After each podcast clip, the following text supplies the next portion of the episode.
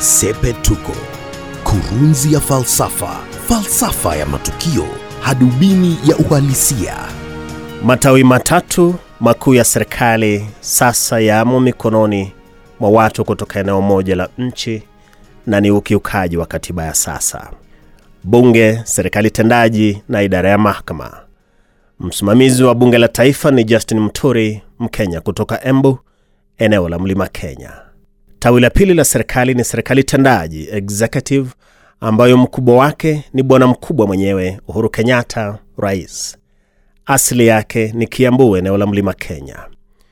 Tawi la tatu ni idara ya mahakama. Mwisho wa wiki jana, mkubwa wake amebadilika akawa Martha Karambu Koome kutoka Meru, eneo la mlima Kenya.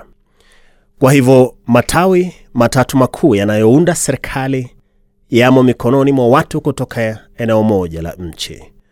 Ukiwa raia wa Kenya na unanuia kutembelea vijiji vyao asili, utatumia tu siku moja kusafiri kutoka kijiji cha mmoja hadi cha mwingine, maana ni majirani tu: Gatundu, Kiambu, Siakago, Embu, halafu Meru.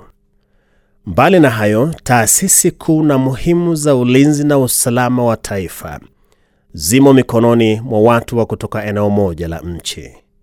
Jemadari wa jeshi ni Jenerali Robert Karioki Kiboshi. Mkuu wa idara ya ujasusi ni Philip Washira Kameru. Taasisi ya pekee ambayo ni muhimu sana kwa nchi na haipo mikononi mwa eneo la mlima Kenya ni idara ya polisi.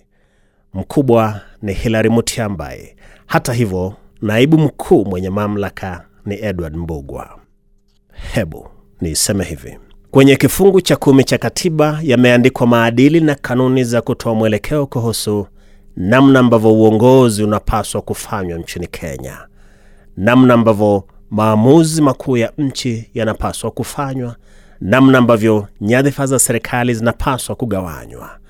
Kifungu hicho kinaitwa National Values and Principles of Governance, maadili ya taifa na kanuni za uongozi nchini Kenya.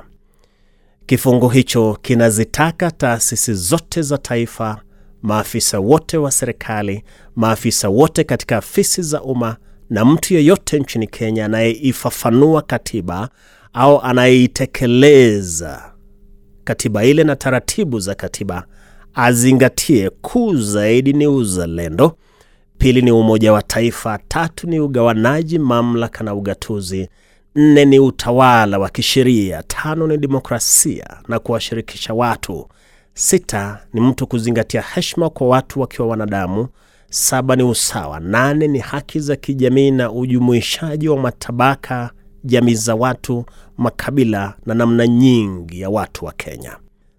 Takwa hili linaitwa inclusiveness, ambalo ndilo Sepetuko inalenga kwenye kurunzi ya leo, kwamba nchi kwa sasa ina wakuu wa matawi matatu ya serikali kutoka eneo moja, na tunasema ni ukiukaji wa maadili ya taifa yaliyomo kwenye kifungu cha kumi cha katiba. Ikumbukwe kwamba maadili hayo yaliandikwa kwenye sehemu muhimu sana ya katiba ambayo hata bunge haliwezi kuifanyia marekebisho. Kukirekebisha kifungu cha kumi cha katiba, lazima ifanyike kura ya maamuzi, wa Kenya wenyewe waamue, kumaanisha kwamba suala la kuwajumuisha watu wa matabaka, makabila, maeneo na jamii nyingi za Kenya ni hitaji la kimsingi ambalo wakubwa wa serikali sasa wamelikiuka, hitaji la inclusiveness. Msimu wa Mwai Kibaki hapa kutokea hali ambapo matawi yote matatu yalikuwa katika mikono ya watu wa eneo moja la nchi.